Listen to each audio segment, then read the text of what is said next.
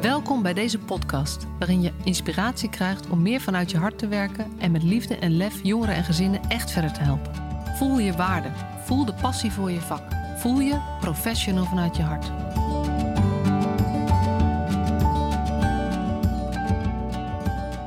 Welkom weer bij een nieuwe Professional vanuit je hart podcast. En vandaag ga ik in gesprek met Sergio van der Pluim.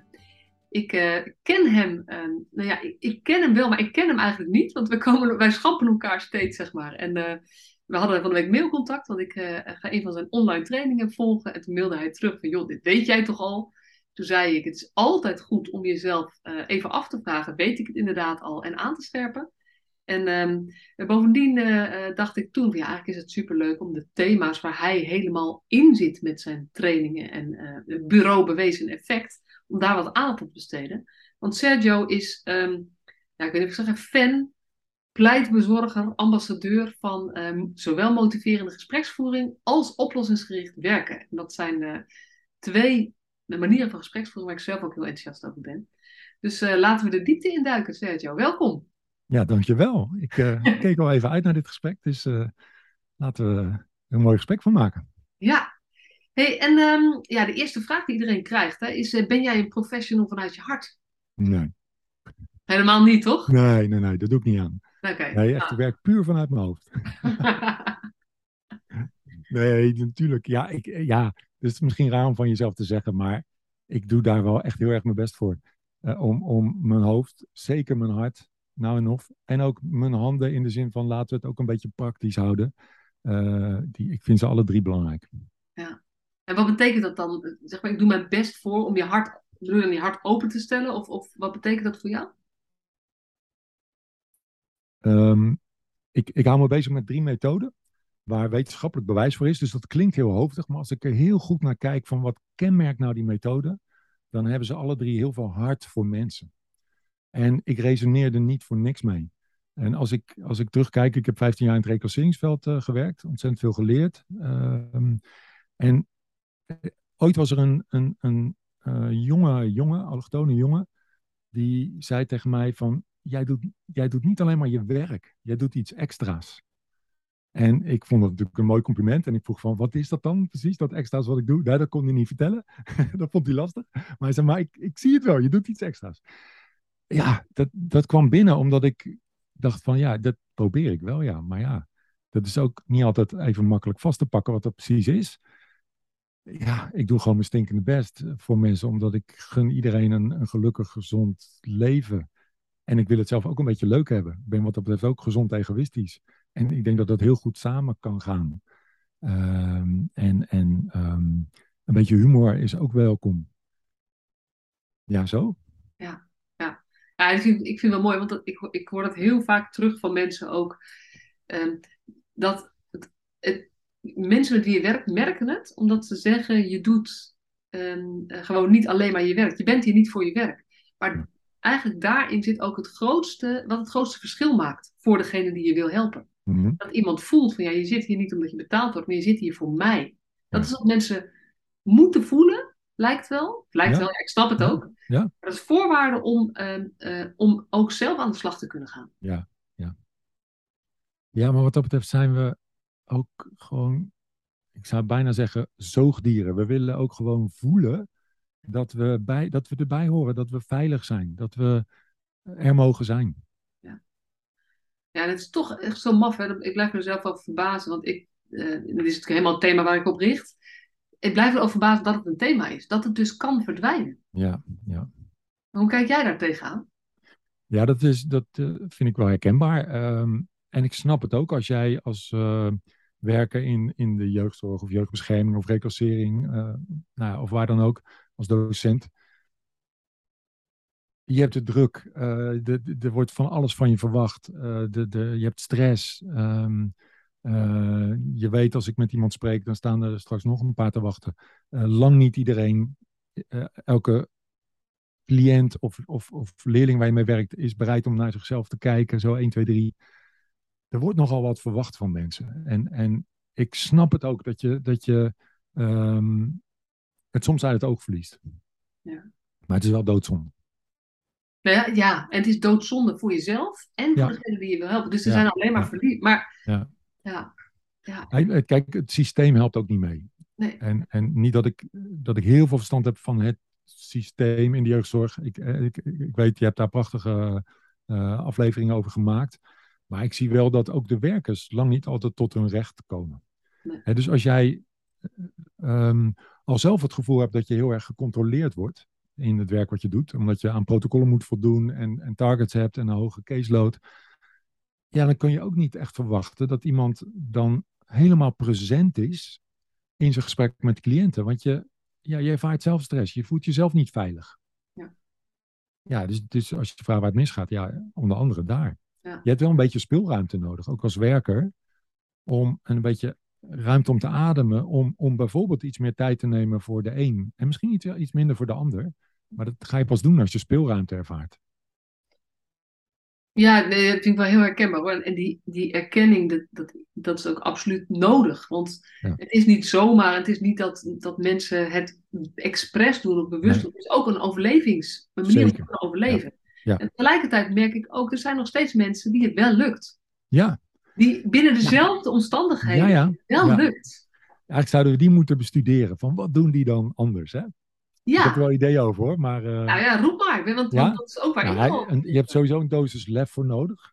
Om ook een beetje lak te hebben aan, aan, aan wat die manager van je verwacht. En soms te zeggen, ja, ik, ik, eigenlijk mag ik niet op huisbezoek.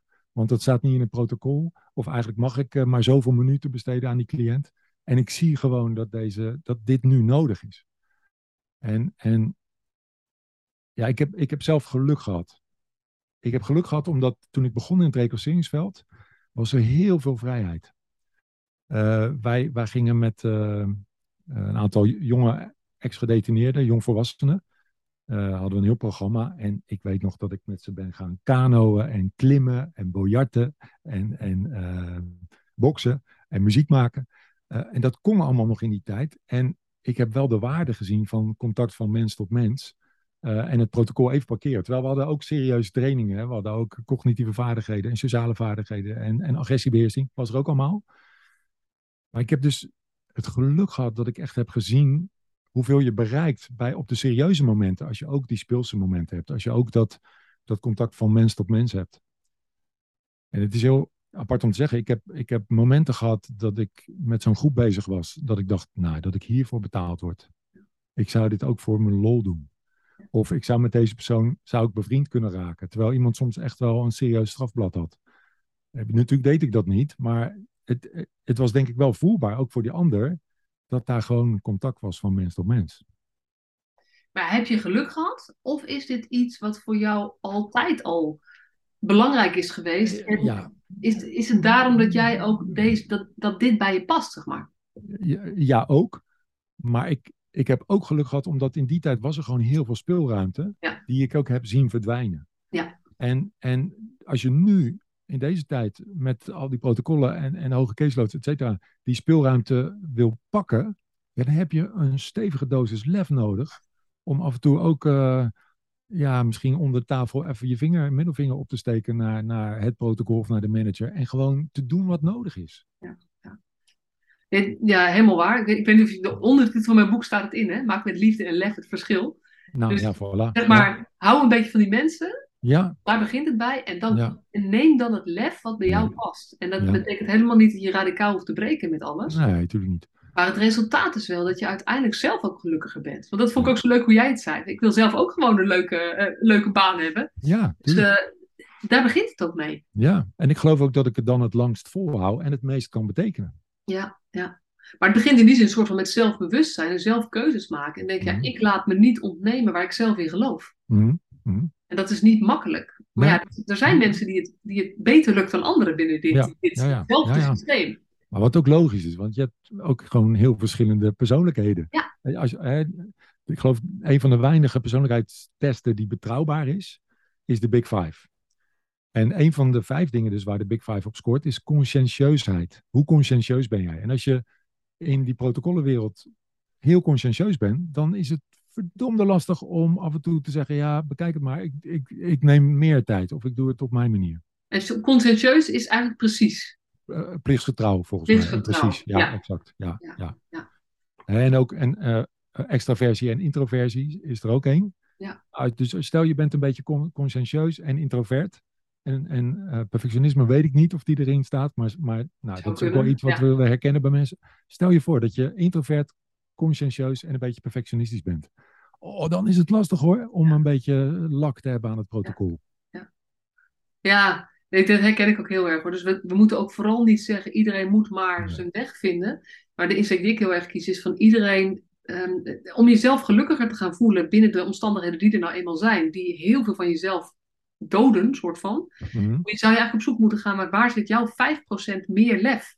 Ja. Daarmee pak je een stukje ja. misschien weer terug of zo. en daarmee is je werkvreugde, maar ook wat je kunt betekenen voor anderen, daar gebeurt iets mee. En dat bemoedigt jezelf ook om door te gaan met die ontwikkeling. Uh, ja, ja, helemaal Volmondig mee eens. Ja, leuk. Het is wel meteen een bruggetje naar, naar jouw twee grote thema's. Hè? Want we hadden het, jij bent trainer, ik ben een trainer. We hebben een voorgesprek gehad. Het was heel leuk, want leerden we elkaar beter kennen. Dat we een mhm. compleet ander type trainer zijn. Ja. Omdat ik heel erg zit op dat inzicht en mensen zeg maar raken van hé, maar die 5% dat kan iedereen en kom op nou. Mhm. En dan eigenlijk is mijn lol er een beetje af. Nou, niet helemaal waar, maar een beetje wel. Maar dan begint mhm. jouw lol. Want dan gaat het over, oké, je wil iets, of je gaat iets doen. Maar hoe dan en hoe verander je jouw gedrag? Ja. En um, motiverende gespreksvoering en oplossingsgericht werken. Ik denk dat iedereen die termen kent. Mhm. Maar dat het ook een beetje diffuus is of door elkaar loopt. Kan jij ons eens meenemen in wat zijn die twee dingen? En, en met die gedragsverandering en daar gewoon eens, nou ja, wat, wat wijze dingen over zeggen. Ja, nou ja, ik ga mijn best doen. Um, ja, er zit wat overlap tussen de twee. Dus, dus de basishouding, die komt eigenlijk heel erg overeen. En uh, dat is wel grappig. Ik vraag vaak aan groepen. Stel, je zit zelf met een probleem. Uh, en je schaamt je er een beetje voor misschien. En je loopt al een tijdje mee rond. En je merkt, ik kom er niet in mijn eentje uit. Ik ga toch eens met iemand over praten. Ongeacht of dat dan een professional is, of familie, of een collega, vriend, vriendin. Wat, wat hoop je dan aan te treffen bij die ander in de basishouding? En het maakt niet uit bij welk type professional ik kom. Ik hoor altijd dezelfde dingen. Dus we, we, weten, we weten dit. Uh, en dan zeggen mensen, uh, nou, ik begin bij jou. Wat, zou, jij, wat zou jij noemen, Marcia? Um, iemand die mij als mens ziet, in plaats van een probleem. Iemand die uh, aandacht voor me heeft. Dus ja. nou ja, zijn computer uitzet, dat soort dingen, zeg maar. Die, die me echt even aankijkt. Ja. Uh, dat is eigenlijk het belangrijkste. Ja, ja, zeker. Die hoor ik vaak. En dan aanvullend dat mensen echt luisteren. Dat ik zie dat je met je aandacht bij me bent. Dat je, dat je niet gaat zitten oplossen. Uh, dat je niet oordeelt. Uh, dat, je, dat, ik je kan, dat ik een gevoel heb dat ik je kan vertrouwen. En dan vraag ik vaak wel door, want waar vertrouw je dan op? Hè? Is dat integriteit of deskundigheid? En dan zeggen mensen vaak, nou allebei. Oké, prima. Uh, ook wel stevigheid, dus ook wel een beetje grenzen en liefde. Hè? Dat, dat zit er allebei wel bij. Nou ja, dit valt het al wel een beetje samen. Hè? Dus, dus deze basishouding, en dan zou je er nog aan toe kunnen voegen bij oplossingsgericht het, niet weten. Niet denken dat jij het weet wat het beste is voor een ander mens. Dat hoort er ook nog een beetje bij. Uh, daar wordt dat wat meer benadrukt. Maar in grote lijnen, uh, compassie. Uh, dus ook bereid zijn om, om oog in oog te staan met lijden. Soms heeft iemand het gewoon echt even heel zwaar. En als je daar niet niet mee oog in oog gaan staan, wat ga je dan doen? Dan ga je het proberen snel op te lossen en te fixen. Maar vaak ja, werkt dat niet zo goed, omdat ten eerste doet iedereen dat al. En ten tweede moeten we goed beseffen, en dan kom ik echt even bij op het gebied van de motiverende gespreksvoering, dat heel veel mensen, die zijn vaak ambivalent ten aanzien van de gewenste verandering. Of de nodige verandering. En die methode komt uit de verslavingszorg. En als we even een paar verslavingen erbij halen, dan wordt dat heel makkelijk te begrijpen. Neem, neem alcohol. Iemand die echt verslaafd is aan alcohol, dus dagelijks uh, behoorlijk veel drinkt, dat doet iemand niet voor niks. Hè? Dus dat brengt iemand iets. Misschien uh, een soort roes, misschien een verdoving van pijn, emotionele pijn of fysieke pijn. Misschien plezier, misschien gezelligheid. Het kan van alles zijn. Maar het, het kan niet anders of het brengt iemand iets. Dus, dus zeg maar, duiveltje ik, ik, laat het vaak zien, een engeltje en een duiveltje. Duiveltje die zegt, uh, ja, alcohol is uh, een fantastische uitvinding. Hoe meer, hoe beter. Maar er is ook een engeltje. En iedere persoon die met een alcoholprobleem bij een hulpverlener zit, die kent ook de keerzijde. Die weet, eh, mijn lichaam gaat stuk, uh, mijn relaties gaan stuk, mijn financiële situatie gaat stuk uh, en mijn dromen gaan stuk. Dus die pijn is er vaak ook. En je zou kunnen zeggen, iedereen met een verslaving zit gevangen tussen dat engeltje en dat duiveltje. In die ambivalentie. En ja, wat gaat er dan vaak mis in, in hulpverleningsgesprekken? Dat de hulpverlener die neemt positie aan de kant van het engeltje. Die zegt, ja, het is niet zo verstandig hè, wat je doet. Zou je dat niet eens uh, gaan veranderen? Hè? Want dat is beter voor je, voor je gezondheid, voor je relaties en je, en je dromen. En dan zegt die, die persoon, die, die zegt, ja, dacht je dat ik dat nog niet wist? En die raakt zelfs misschien wel in de weerstand. En dan, dan de hulpverlener denkt, oh, oh, zie je wel, ik heb weer een klant met weerstand. Terwijl dat is eigenlijk niet eerlijk. Want jij hebt op bepaalde knoppen gedrukt, waardoor de klant, en jij ging aan de kant van het engeltje staan. Het is heel logisch dat de klant aan de kant van het duiveltje gaat staan. En taal gaat spreken die we behoudtaal noemen. Taal die ervoor pleit om het te houden zoals het is. Of, of taal die zegt, ja, maar het is heel moeilijk voor mij om te veranderen. Als het, als het zo makkelijk was, had ik het al gedaan. En dan krijg je een dynamiek die totaal niet effectief is. De hulpverlener denkt, zie je wel, ik heb weer iemand met weerstand. De klant denkt, zie je wel, je begrijpt me niet. Uh, en sterker nog, we weten dat mensen eigenlijk veranderen door de dingen die ze zichzelf horen zeggen.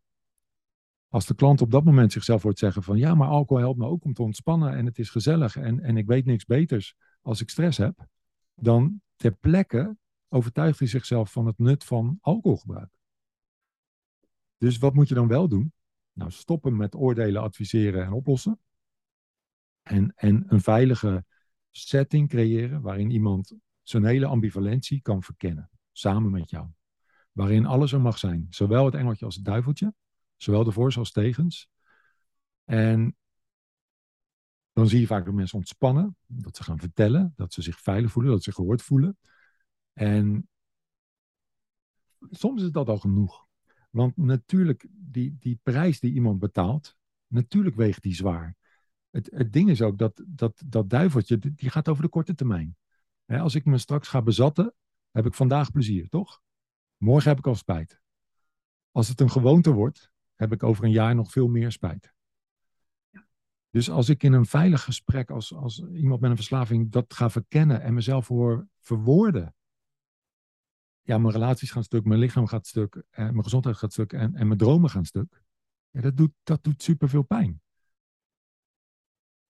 Dan is de kans aanwezig dat ik, dat ik na afloop van het gesprek echt nog even iets heb om over na te denken. En, en, en als jij me bovendien daarin steunt, zonder te oordelen, en zegt, ja, dat, dat is helaas wat we zien bij mensen die alcohol gebruiken of, of drugs of, of wat dan ook. Um, en hoe, hoe, zou je, als je jezelf dat hoort zeggen, welk besluit zou jij willen nemen? Ja, dan... En als je dan, want um, ik vind het voorbeeld wel mooi. Nou, we kennen natuurlijk heel veel met jongeren, meer met drugsgebruik en, en dat soort dingen. blowen, maar dat werkt hetzelfde, dezelfde dynamiek. Ik kies puur alcohol omdat het zo herkenbaar is. Ja, ja. voor onszelf, voor de meeste van ons misschien iets herkenbaarder ja, ja, idee dan... Uh... Nou, de meeste hulpverleners gebruiken, dan drinken wel eens een wijntje en, en, en snap ook wel de dynamiek. Maar het, het, het, gaat, kan ook gaan over roken, het kan gaan over gokken, het kan gaan over. Nou, en kan het gaan over, um, bijvoorbeeld wat ik in de training veel, veel meeneem, is bijvoorbeeld dat je met ouders in gesprek bent, ja. die zich zorgen maken over hun drugsgebruikende kind, ja. en die daarom de lijntjes gaan aantrekken. Ja. Dus, en steeds strenger worden en eigenlijk nou ja, het contact met hun kind volledig kwijtraken, terwijl ze dat echt uit liefde en bezorgdheid doen. Dat, vind ik, dat, dat voorbeeld werk ik vaak uit bij training. ik denk, ja, dit is een gesprek wat je kunt voeren met deze ouders. Van, want je, ik voel waarom ze het doen, maar het is, het is het tegenovergestelde effect. Zou je dat ook als voorbeeld kunnen nemen? Ja, dat kan, maar dan wordt hij meteen een beetje tricky. Waarom? Motiverende gespreksvoering is sowieso ontwikkeld voor hulpverleners en niet per se voor ouders. Ik zeg niet dat ze er niks mee kunnen, hè? maar hij wordt wel. Nee, maar het is dat hulpverleners dit gesprek voeren met ouders. Dus niet dat ouders het met hun kind voeren, maar dat je eigenlijk met de oh. ouders in gesprek gaat over: hey, is dit nu. Je maakt je zorgen, dus je gaat strenger, strenger, strenger worden. Ja, ja, ja. Dat bedoel ik. Ja, oh, oké. Ja, ja, ja, oké. Ehm, ja, natuurlijk kun je dan aan de ouders vragen van, goh, in hoeverre werkt het wat je doet? Ja. Zonder oordeel.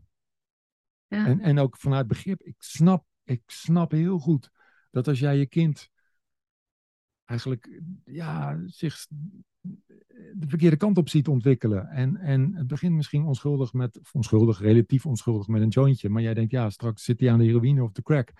Ik snap dat je verschrikkelijk veel zorgen maakt. Maar als we kijken naar wat je nu doet, in hoeverre werkt het om, om de band met je kind te verbeteren? Om, om een, goed gesprek te voeren. Want dit Dan gaat ook over die korte termijn, lange termijn dingen. Want het is Ja. korte termijn, geeft het een heel fijn gevoel. Ja, het gevoel, ja, gevoel van controle. precies. Weet je, ik heb nu een regel, hij moet zo laat thuis zijn. Ja, ja. Maar de, En dat is, dat is heel fnuikend. Er is een groot verschil tussen controle en invloed.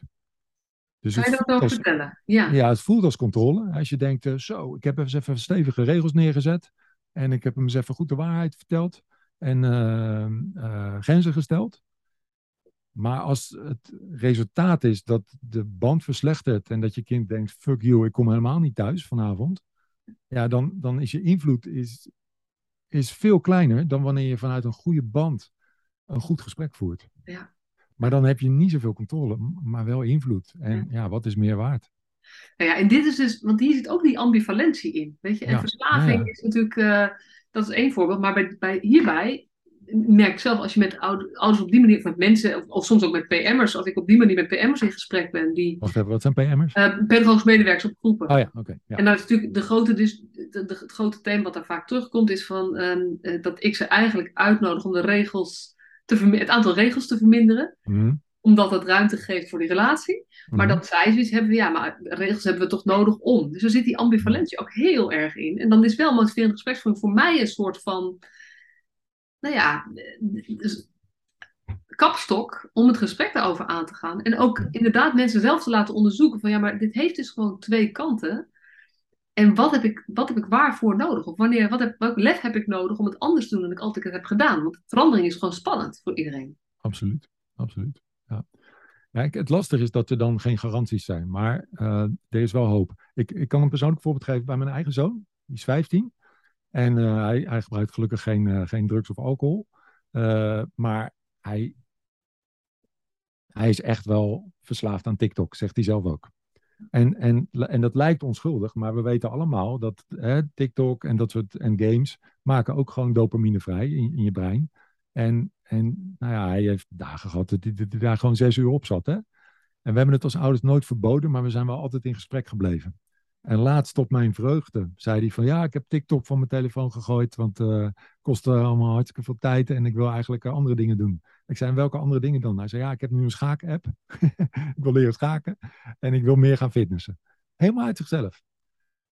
En ik weet niet wat er was gebeurd. We hadden natuurlijk kunnen zeggen, uh, ja, je lever je telefoon in, want je zit alleen maar op TikTok en je komt niet aan je huiswerk toe. Ja, dan had hij wel een andere manier. Was hij naar een vriendje gegaan en was hij daar gaan TikTok. Ja. Weet je, dus, dus, dus um, maar ik snap ook, dit is makkelijker gezegd met TikTok dan met marihuana of uh, alcohol. Dat snap ik ook. Maar de principes zijn hetzelfde. En dat is ja, natuurlijk zeker. uiteindelijk de, de kunst is om um, steeds weer, ja, weer leven vanuit liefde of leven vanuit angst, zeg maar, komt er bijna. Of ja, ja, wat voor thema's komen daar naar voren. Angst roept de wens om meer controle te nemen over. Maar ik herken heel erg dat als je die weg op gaat, neemt je invloed af. Dan wordt het eigenlijk, vaak wordt het lastiger. Maar goed, het is een beetje aan de zijkant van motiverende gespreksvoering uh, beland inmiddels. Ja. ja, dus prima om uh, met ouders een goed gesprek te voeren. Maar eerlijk gezegd, zodra het systemisch wordt, hè, dus dan, daarmee bedoel ik, hè, als je praat met gezinnen of mensen die lid zijn van een gezin en het probleem speelt zich af in een gezin, dan ben ik een nog grotere fan van oplossingsgerichte gespreksvoering. Ja, en dat, zei, daar hadden we het ook even over. Um, vrijwel iedereen die ik ken in de jeugdzorg heeft daar trainingen in gevolgd. En um, vinden dus dat ze oplossingsgericht werken. En ik, lieve luister, ik hoop niet dat je je nu persoonlijk uh, uh, aangevallen voelt. Of, uh, maar het, het is nog iets anders om te, een training in gevolgd te hebben en het ook daadwerkelijk te doen. Ja. Ik zie daar veel verschillen in. Ja. Um, ja, de ene training is de andere ook niet, hè? Dus, dus, dus met nou, en het is, hè, en het is iedereen... een stuk moeilijker dan je, dan je eigenlijk ja, ja, denkt. Dat, het is een beetje vernijd, nou, verneidig of zo, zeg maar. Dus je denkt al heel snel, oh ja, maar ik snap het wel. Ja. Maar dan. Ja, ja. Ja, um, dat, is, dat is denk ik een realiteit. En, en um, ik, ik denk ook dat we in een maatschappij leven die ons eigenlijk precies de andere kant op stimuleert. Dus we leven in een probleemgerichte maatschappij waar het lineaire denken, oorzaak-gevolgdenken heel dominant is, waar het, noemen ze ook wel het medische model, heel dominant is. En daarmee bedoel ik, als er een probleem is, dan gaan we op zoek naar een oorzaak. vanuit de gedachte, de aanname, als we de oorzaak maar weten, dan kunnen we zorgen voor verandering. Of dan kunnen we het oplossen. En helaas, eh, ja, dat werkt misschien bij technische problemen. En medische, niet alle, maar veel medische problemen. Um, hè, dus even simpel, simpel technisch probleem. Je hebt een lekke band. Ja, kun je wel oplossen door je band te plakken. Maar als je niet de oorzaak, namelijk het splintertje uit je buitenband haalt, dan heb je zo weer een lekke band. Dus daar gaat hij helemaal op. Maar bij mensen in, in systemen, gezinnen, klassen, uh, teams, um, in interactie met andere mensen, waar dan kennelijk problemen zijn, waar, waar dus ook iedereen een aandeel in heeft, wat iedereen met elkaar in stand houdt vaak. Als je daarin op zoek gaat naar de oorzaak, ja, wat gebeurt er dan heel vaak? Dan gaan ze naar elkaar wijzen. Dan heel snel komt ook de schuldvraag naar boven. Dus dat, dat brengt allerlei, die manier van kijken brengt allerlei nadelen met zich mee. Het nadeel dat je, het kost heel veel tijd om de oorzaak te vinden. Soms kun je hem niet eens vinden. Soms zijn er heel veel oorzaken. Soms krijgen mensen juist ruzie als je dat doet, omdat ze elkaar gaan beschuldigen. En soms raak je dus nog verder van huis. Dus het vraagt een andere manier van kijken, die we gewoon niet zo gewend zijn. En als je opgegroeid bent met dat medische model, sommige mensen zijn zelfs opgeleid op die manier, dan kunnen we ook niet verwachten dat ze met een, eh, een workshop of een kort trainingje het opeens radicaal anders gaan doen. Dus ik neem niemand kwalijk dat, dat je dat oplossingsgerichte niet in één keer in je vingers krijgt. Het vraagt gewoon oefening en een tijdje volhouden. En als je dan zegt, uh, wat als je oplossingsgericht, andere zien, manier van kijken, als je dat nou in één of twee zinnen zou samenvatten, wat zou dat dan zijn? Drie mag ook hoor. Ja, uh, kijk even hoe ik dat op knop kan uh, om, uh, omschrijven. Ja, dus stop met zoeken naar de oorzaak en ga vanuit goed contact op zoek naar een gewenste toekomst. En als die er is, ga samen op zoek naar wat er al werkt. En ga daarop voortbouwen. Ja, ik, ik vind het wel fascinerend, want ik weet dat een van de ontwikkelingen binnen de jeugdzorg is natuurlijk, er moet meer aandacht komen voor de verklarende analyse. Maar de verklarende analyse, in de, ja, dat is een. Uh, nou ja, ik wil ook nog een keer een podcast over opnemen met iemand die daar uh, meer van weet. Uh, maar dat is dus wel nou ja, verklaren hoe het komt dat het nu ja, is wat het is. Ja, en jij zegt eigenlijk, ja, dat zouden we minder moeten doen. Ja. Nee, dat zeg ik niet, ik niet alleen, hè? anders dan lijk ik een rare eigenheimer die de jeugdzorg probeert te dissen. Ik, ik, bedoel, wereldwijd is deze manier van kijken um, omarmd door vele, vele professionals. En, en sterker nog, onderzoek laat zien dat deze benadering werkt en snel werkt. Ja. dus maar ja, helaas, uh, we hebben ook nog steeds uh, de DSM-5, die, ja. die, waar, ook, waar ook sterke kant aan zit. Hè? Ik zeg niet dat het totaal onzin is, maar daar zien we wel echt de medische manier van denken. en de oorzaak-gevolg denken. En, en um, ja, ik, ik ken, ik ken zelfs psychologen die GZ-psycholoog zijn. Mijn opleider bijvoorbeeld Arnoud Huibers. Ja, die noemt het DSM-5 de dark side of man. En dat doet hij niet voor niks. Ik die man weet echt wat er te koop is. En die, ja, die ziet inmiddels meer, meer nadelen dan voordelen. En eerlijk ja. gezegd zie ik die ook. Ja. Het, het ding is met, het kost heel veel tijd. Hè? Um, en, en het is totaal niet motiverend. Kijk. Je ziet weinig resultaat, bedoel je daarmee? Je ziet bij, niet snel resultaat. Hoe doe je dat niet? Ja, dat, maar, maar kijk, um, een mens is geen kapotte auto. Hè? Dus als jij bejegend wordt uh, vanuit een houding van, ja, we gaan eerst even onderzoeken wat er mis is in jullie gezinssysteem. We gaan even, de, even verklarend analyseren wat, er, wat, de, aan, wat de oorzaak is van het probleem. Ja, dan, dan kijk je elkaar toch aan van, uh, ja, nou ja, uh, dat komt door papa, want papa komt altijd te laat thuis uh, dronken uit het café. En dan zegt papa, ja, nee, maar ja, ik moet naar het café omdat mama zoveel zeurt. En dan zegt mama, ja, maar ja, ik zeur zoveel omdat de kinderen zo lastig zijn. En dan zeggen de kinderen, ja, maar wij zijn zo lastig omdat papa zo weinig centjes verdient. Nou, ik maak het even heel simpel, maar dit is geen productieve manier van kijken. Stel nou dat je aan datzelfde gezin zou vragen, oké, er zijn problemen. Ik begrijp, er is, er is jullie, jullie, hebben te, jullie ervaren, jullie hebben schulden. En uh, er is alcohol in het spel. En er is wel eens, er is veel ruzie. En jullie zijn regelmatig teleurgesteld. En, en jullie zijn vaak niet allemaal tegelijk thuis met eten, terwijl mama heeft gekookt. Wat zouden jullie daar nou voor in de plaats willen? En dan worden mensen het heel snel eens. dan zeggen ze ja, dat we rondkomen. En dat we het gezellig hebben. En dat we veilig zijn. En dat we, dat we een beetje samenwerken als gezin. En dat we weer eens plezier hebben zoals vroeger. Ja, daar kun je toch mee werken met zo'n wens. Ik heb ja, één voorbeeld met de wondervraag. Ooit een keertje inderdaad een, een, een, een moeder met een puberzoon. En alleen maar gedoe in dat gezin en negativiteit en ruzie. En die jongeren die luisterden nergens meer naar. Nou ja, dat. En inderdaad, het ligt aan hem te. En zo. Ja. Toen ben ik niet die val, toen heb ik het anders aangepakt. En daar kwam uiteindelijk als doel uit ehm, dat moeders morgens weer stond te zingen onder de douche. Voilà. Omdat voor hen ja. daarin alles qua samen. exact, exact. En ja, dat, dat is heel mooi. Daar hebben we met elkaar toen over gehad. Ja. En ik weet niet of dat resultaat bereikt is, maar er kwam een beweging in dat systeempje. Dat was natuurlijk een heel klein systeempje. Ja, waar we het nooit bereikt hadden als we het hadden gehad over, goh, maar zijn jullie regels eigenlijk wel acceptabel voor jullie allebei? Of, mm nou, maar het is wel belangrijk dat je iets meer houdt aan de dingen die je moeder... Want dan kom je veel meer in de strijd terecht. En dit was een, allebei een gewenst, gewenste... Weer terug naar een gevoel wat ze ooit hadden toen het nog fijn was. Ja, ja dat is het. Dat is het. En het, uh, ja, ga maar na hoe je, hoe je je voelt als je bejegend wordt vanuit een, een, een, een houding of een bril we gaan op zoek naar wat er mis is met jou. Of je wordt bejegend vanuit de bril, we gaan op zoek naar wat er al klopt aan jou. Ja, ja en dit is dus, dit is ook gewoon basishouding. Natuurlijk. dit is ook, want ik zit even te denken, jij zei natuurlijk, um, het groot, de overeenkomst is eigenlijk die, die basishouding van motiverende mm gespreksvoering en oplossingsgericht uh, werken. Mm Want het gaat ook in, ik geloof in jou.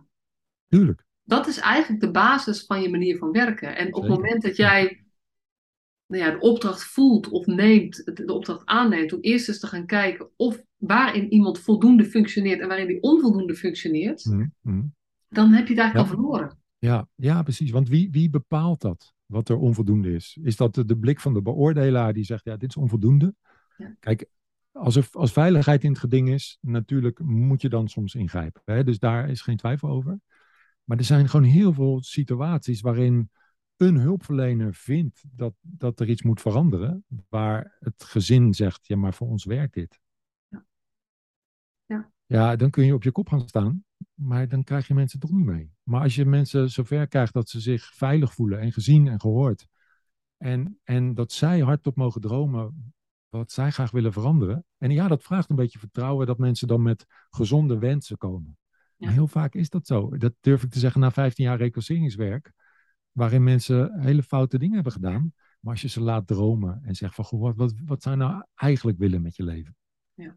Nou, dan, ik, ik heb in die 15 jaar misschien drie keer gehoord, ja, dat ik een betere crimineel word. Ja. En, en meestal is het uh, wonen, werk, wijf en een dikke auto. Exact, exact. exact. Dat, uh, ja, Of huisje, boompje, beestje. Ja, dat. Uh, ja, ja. En een baby, zeg maar. Dat is de samenvatting voor de leiding. Dat heb ik zeg maar 15.000 keer gehoord en dan heb ik drie keer gehoord. Ja, ja. ja dat vind ik heel herkenbaar ook. Hé, hey, maar, um, want ze hebben dezelfde basishouding, de uitwerking is wat anders. En ik hoor heel goed wat jij zegt, eigenlijk in het systemische stuk. Dus alles met gezinnen zou je meer nou ja, moeten inzetten. Is het effectiever om meer in te zetten op die oplossingsgerichte benadering? Ja, niet alleen het systemische. We, uit onderzoek weten een paar dingen. Zal, zal ik die even kort noemen? Ja. Oké, we weten dat de, de, ondergrens qua leeftijd is bij uh, motiverende gespreksvoering 12 en bij oplossingsgericht 6.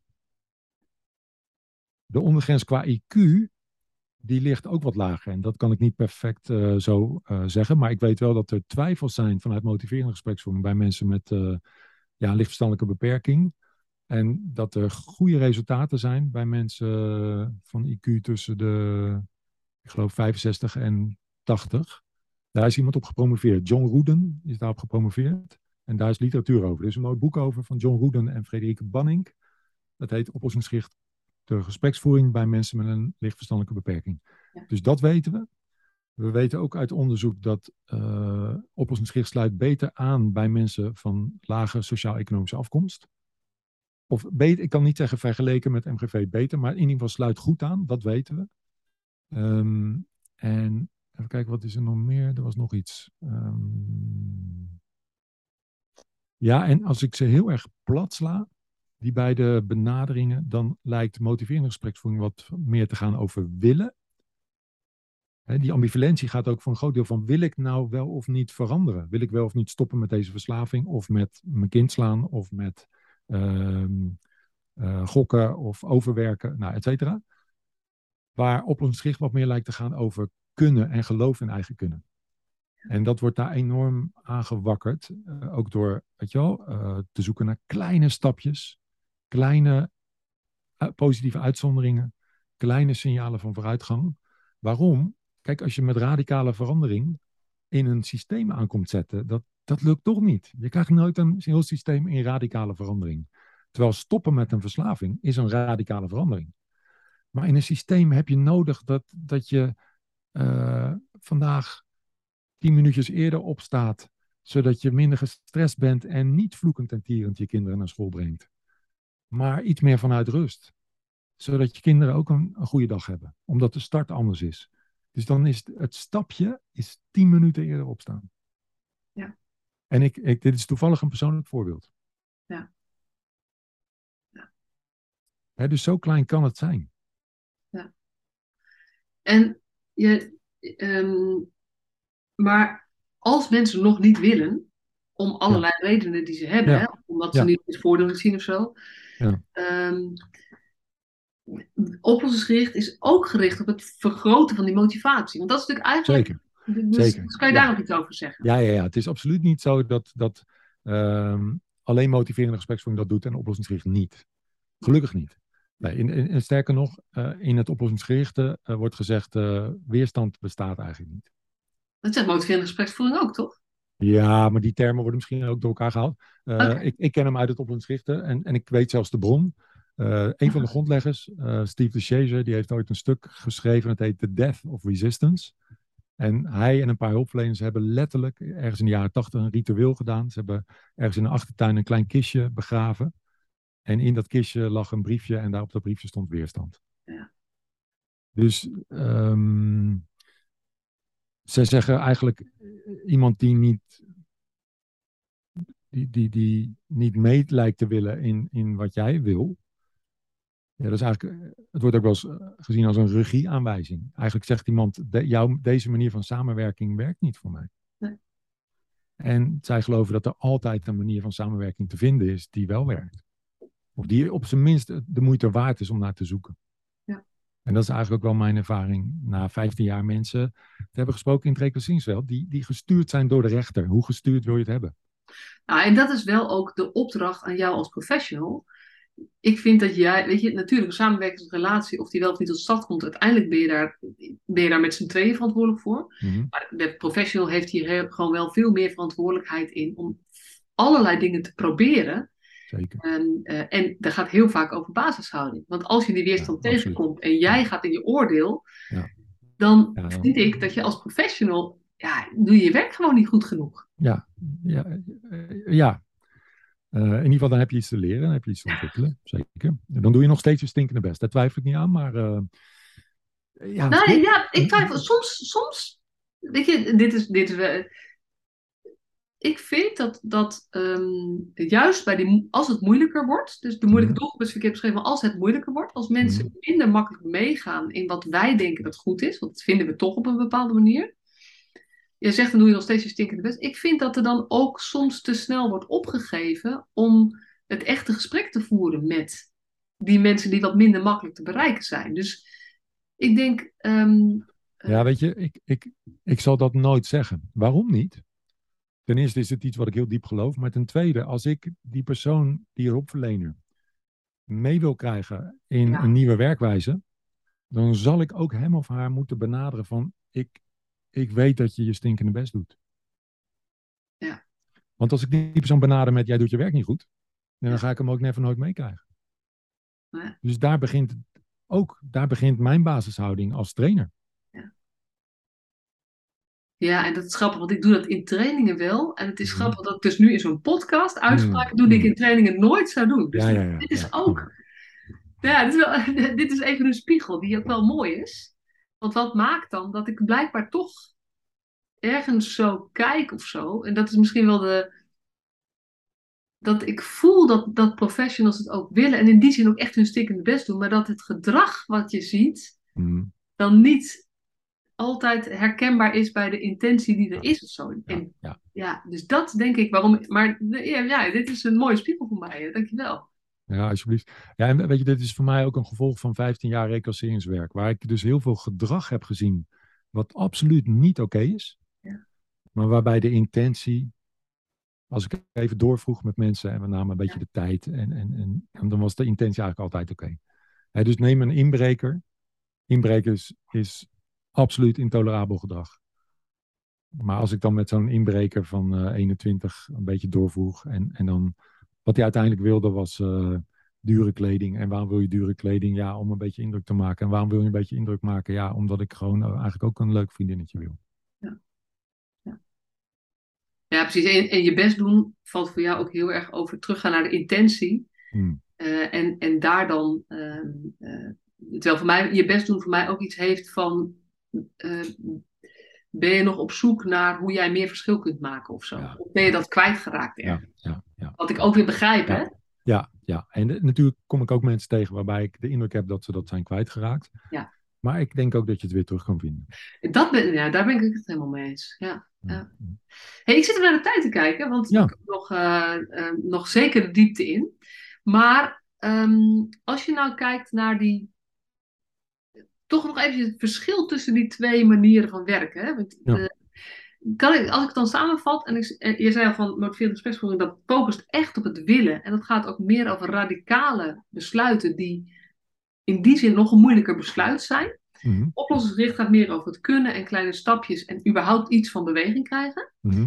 En ik hoor je ook zeggen, als ik het goed heb beluisterd, motiverende gespreksvoering gaat echt over, over gespreksvoering in een één op één situatie met individuele beslissingen. En dat is ook de makke ergens, want dat maakt het zo lastig. Je kan moeilijk met een. Het is nooit een, een, een individuele beslissing alleen maar van een ouder in een gezin of alleen maar van een kind in een gezin. Er zitten Klopt. altijd meer dingen in. Dus dan Ja. Ja. is juist zo'n gezamenlijk doel, maakt het ook meer een gezamenlijke reis of, pro- eh, of proces of zo. Nou, het is wel interessant om even op in te gaan. Want eh, ik heb, er bestaat ook zoiets als motiverende gespreksvoering in groepen. Maar dat zijn dan eh, gelijk, gelijksoortige groepen. Dus ik noem wat eh, mensen die met eh, leefstijlproblemen kampen. Of met verslaving. Of met huiselijk geweld. Of Ja. zoiets. En ehm, daar is ook goede literatuur over. En ik heb de training gevolgd bij de, de, de schrijvers. Chris Wagner is een van hen. En toen viel mij op, dat is interessant, opvallend veel oplossingsgerichte elementen. Ja. Hè, dus kennelijk Ik snap dat. groeien Ja. ze ook een beetje naar elkaar toe. En dat juich ik ook toe. Ik, ik denk dat er heel veel situaties zijn waarin je eigenlijk van beide een beetje nodig hebt. Ja.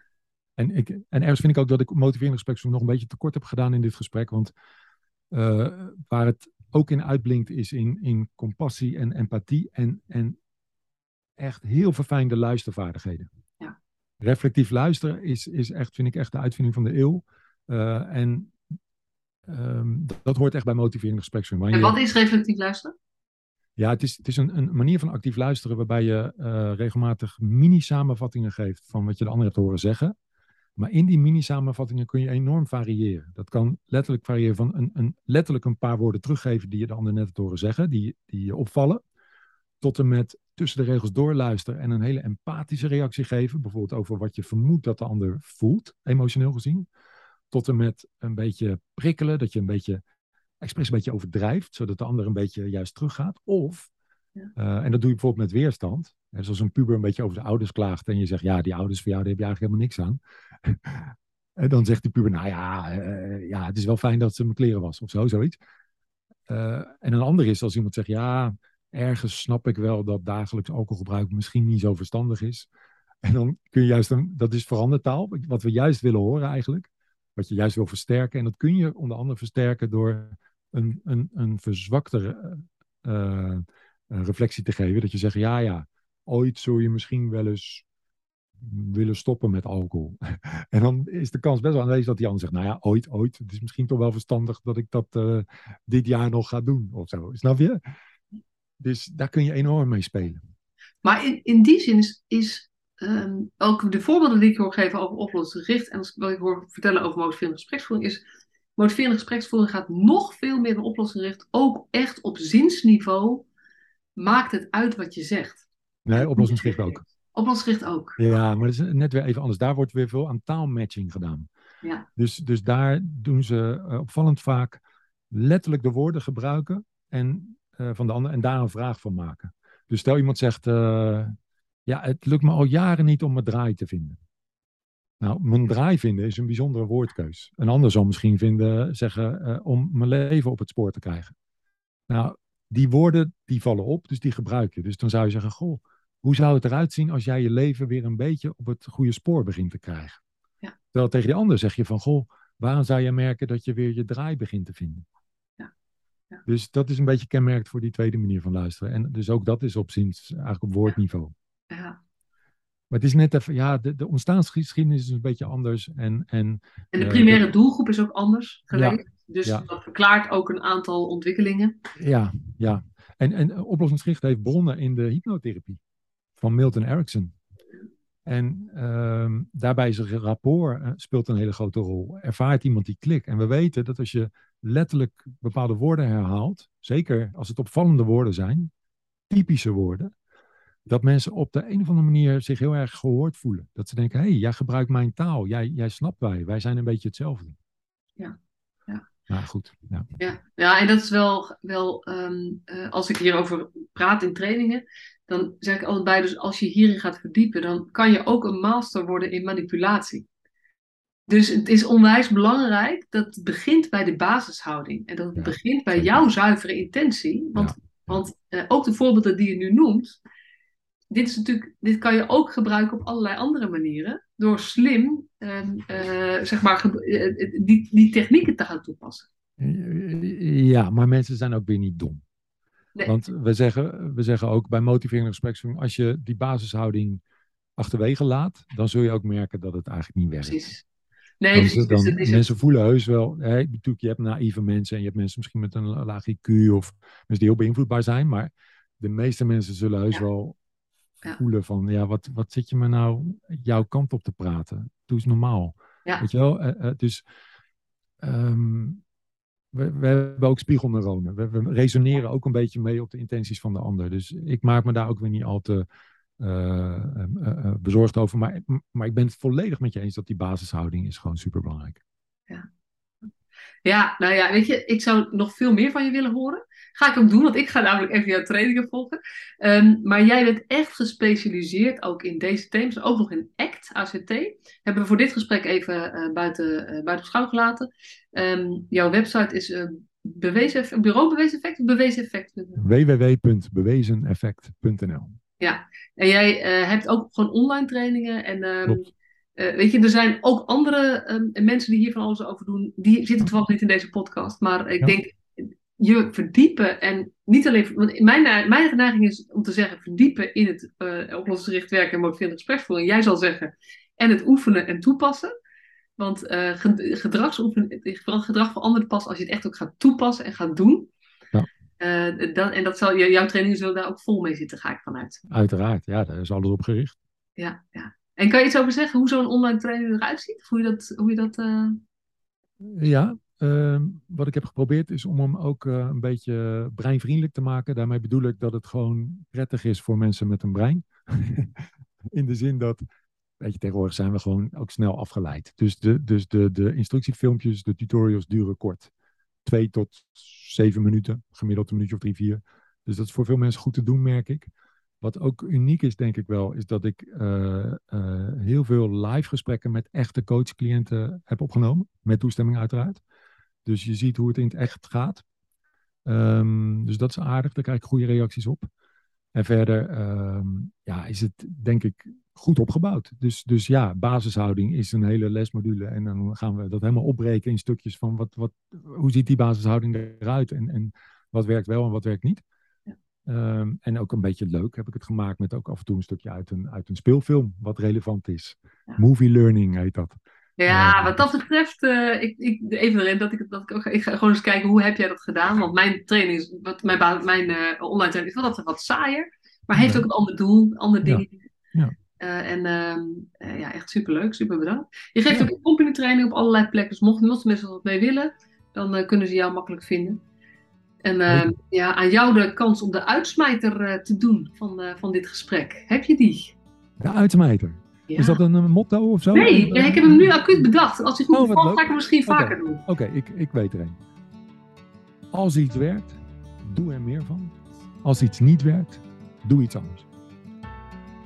Dankjewel. Alsjeblieft. Jij ook bedankt voor het leuke gesprek.